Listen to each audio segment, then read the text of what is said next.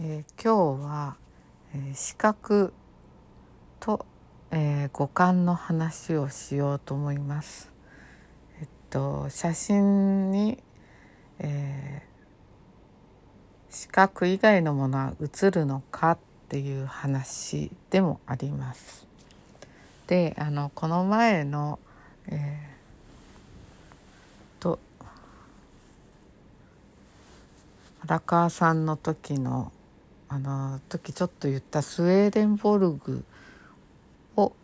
えー、紹介した人を間違えていて、えーと、鈴木大拙でした、えー、鈴木大拙さんというのは、えー、と禅のお坊さんなのかな？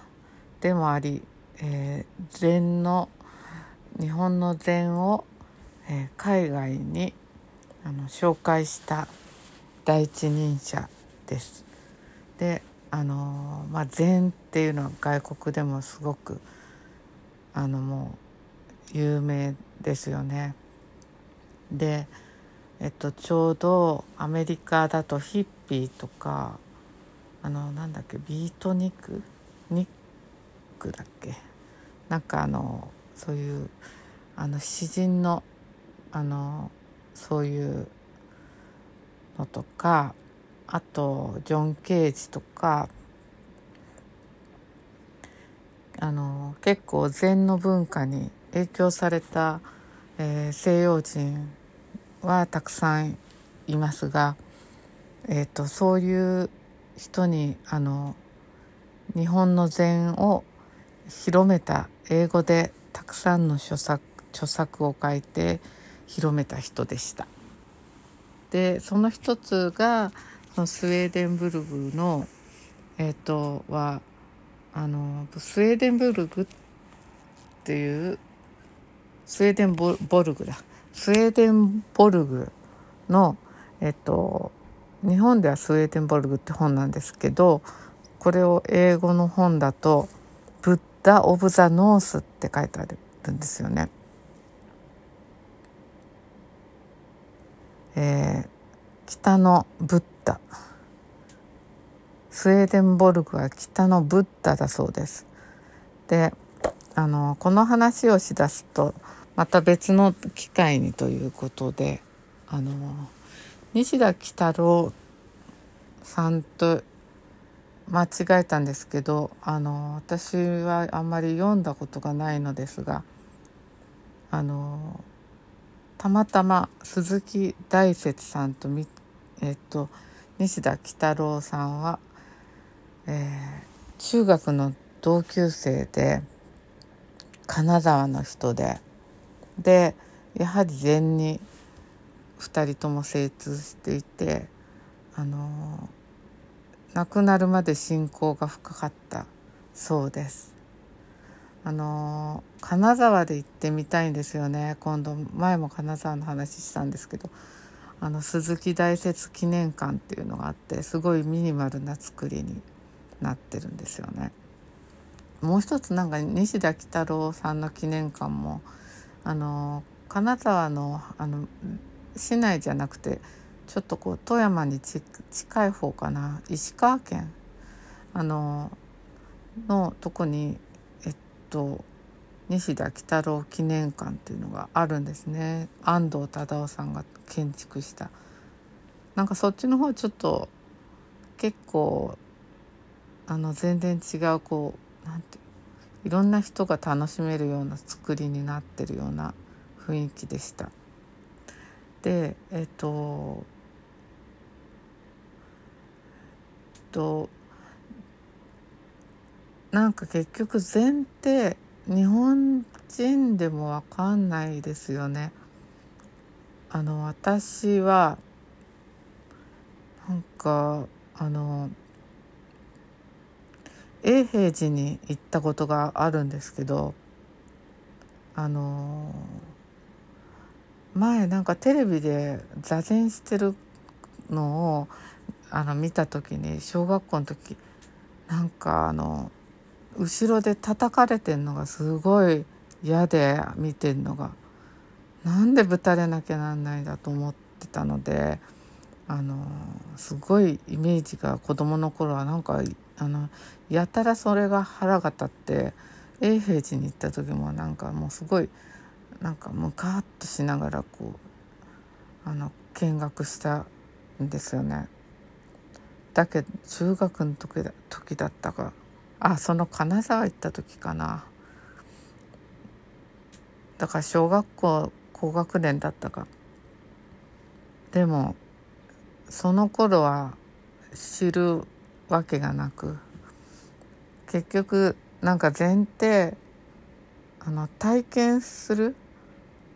ものなのであの本を読んだりして学ぶものじゃないっていうとこがあるらしく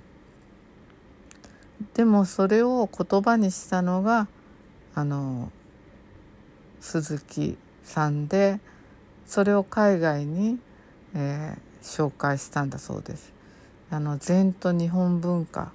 ていうのであの逆に私こそ読んでみたいと思いました。あでもあの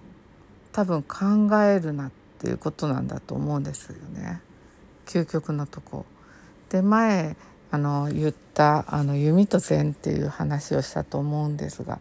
まあ、あれとつながってくると思うんですけどあのでも結局のところ考えるなって言ったってやっぱりあの言葉を通じてそれを伝えなきゃしょうがないっていう部分もあるんじゃないかなと思いました。ということで、えっと、本題に入る前に長くなってしまったんですけどあの今日なんかふと考えてみたんですよね。あの五感人間の五感っていうとえー、っと視覚でしょ？それから聴覚それから嗅覚。と触覚。えっとあとなんだっけ。えっと触覚嗅覚。聴覚。触覚嗅覚聴覚視覚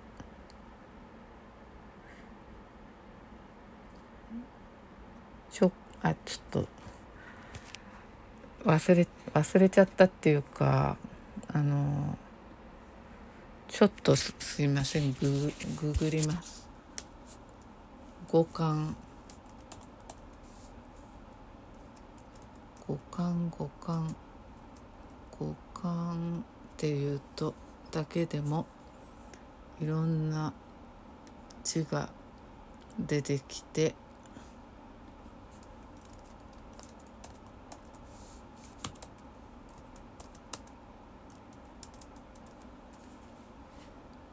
視覚聴覚嗅覚あそうだ味覚ですね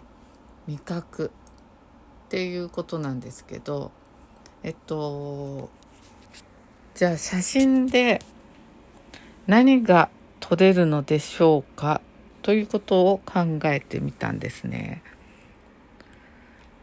とまず視覚は写真なので一応視覚を撮ってるということにはなると思いますが聴覚、えっと、耳で聞こえたものを写真で撮れるか。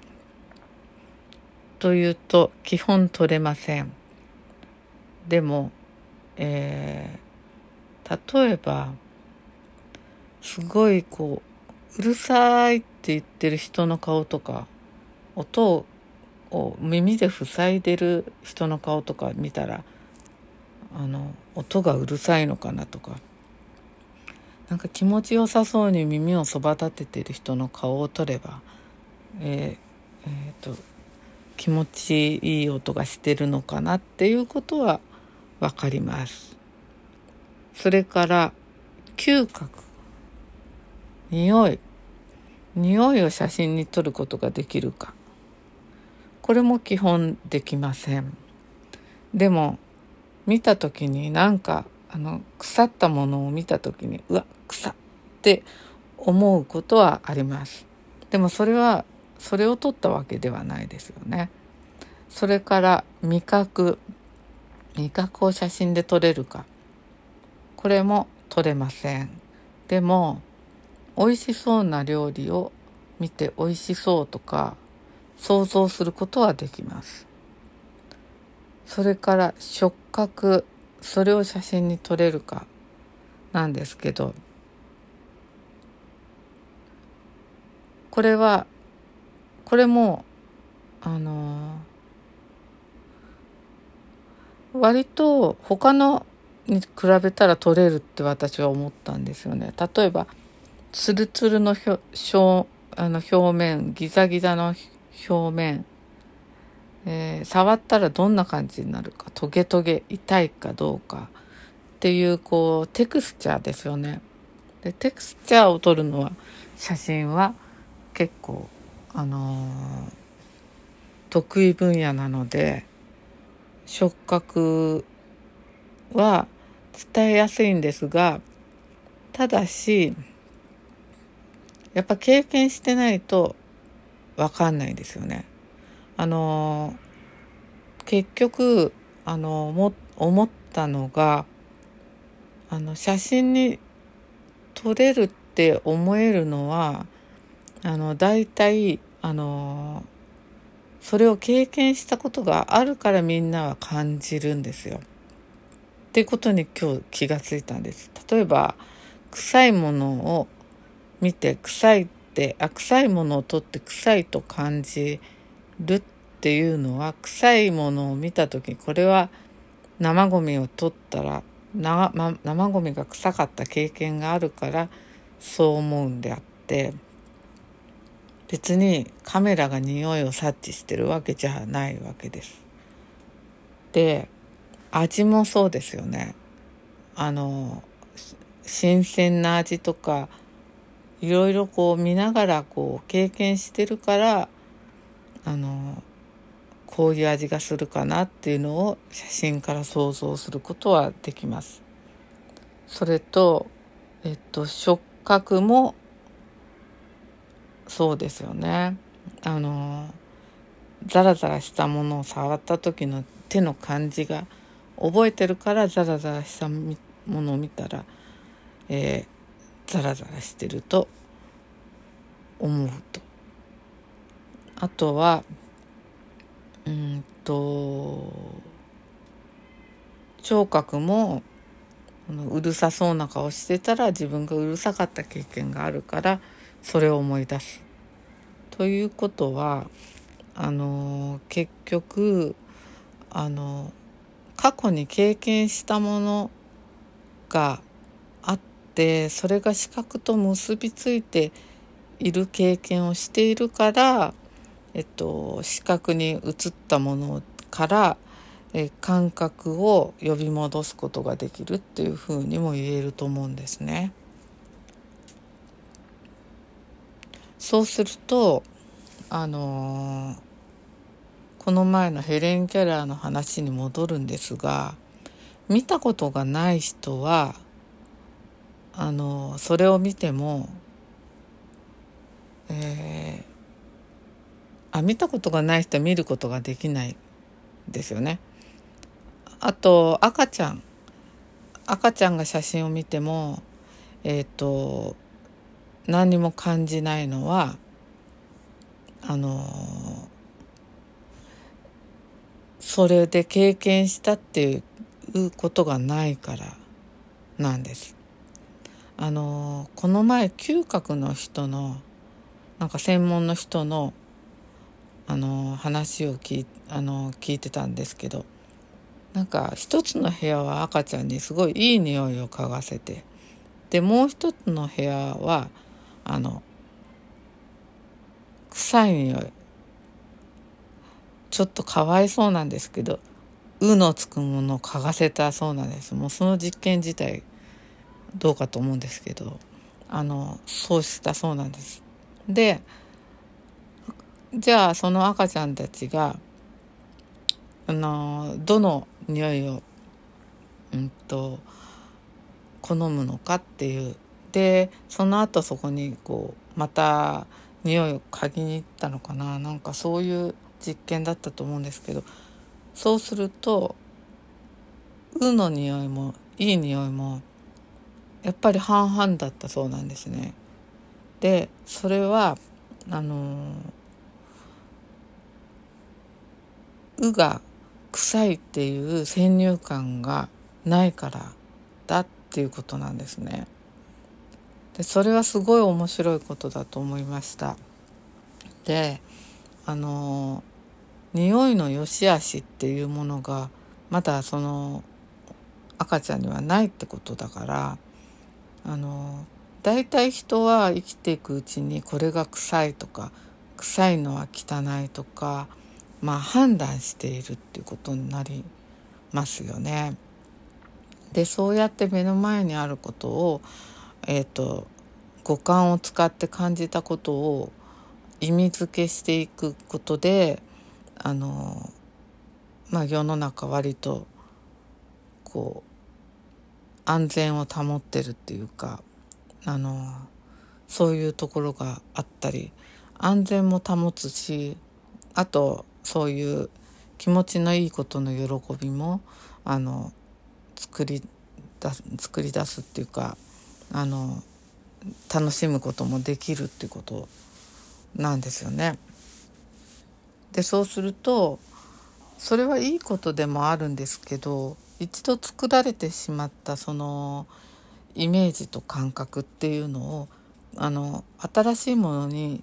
えーと更新していくことっていうのが結構もう難しいのが大人なんだと思うんですね。であのこの前のヘレン・ケラーの話に戻るんですけどあのヘレン・ケラーが何ですごいかっていうとそのプロセスっていうのをあの踏んでないからなんです。だから目で見て確認してないわけですよね五感を。だからまあどうなんだろう大体目で見たものを人って言語化するんじゃないですかね。でもそのヘレン・ケラーは目で見て言語化していない。でそうすると赤ちゃんみたいな状態っていうかもっと感覚があの常にあの開かれている状態なんじゃないかなってなんとなく思ったんですね。あのだこれはこういうものっていうものがあの決まりがないっていうことになるのかなって今ちょっとふって思ったんですよね。だからその荒川さんの建築のことにも通じていてあの人ってやっぱりこう先入観がもう大人になればなるほど染みついてしまうけどもあのいつも知覚を新しく、えー、感じるっていくことでこう流動的な世界を作っていくっていうのかななんかそういう感じなんじゃないかなって思ったんですね。となってくるとやっぱり禅の世界とつながっていくのかなって思ったんです。でなんかやっぱり禅っていうのも今日なんか説明 YouTube で聞いてたらなるほどと思ったんですけどもともとはこう何にもない世界というものにえっとこう名前を付けたりしてあの人はこう知覚していくんだけどそういうものをまたこう取り除いていくのが禅の修行みたいなそういうことなんじゃないかと思ったんですね。でそうすると何か立ち上がってくるものがあるっていうことなんじゃないかなとおぼろげながら思いました。ということで今日は、えー、五感と五感と視覚と禅ということをえー、なんとなくについてなんとなく気がついたことがあったので話してみました。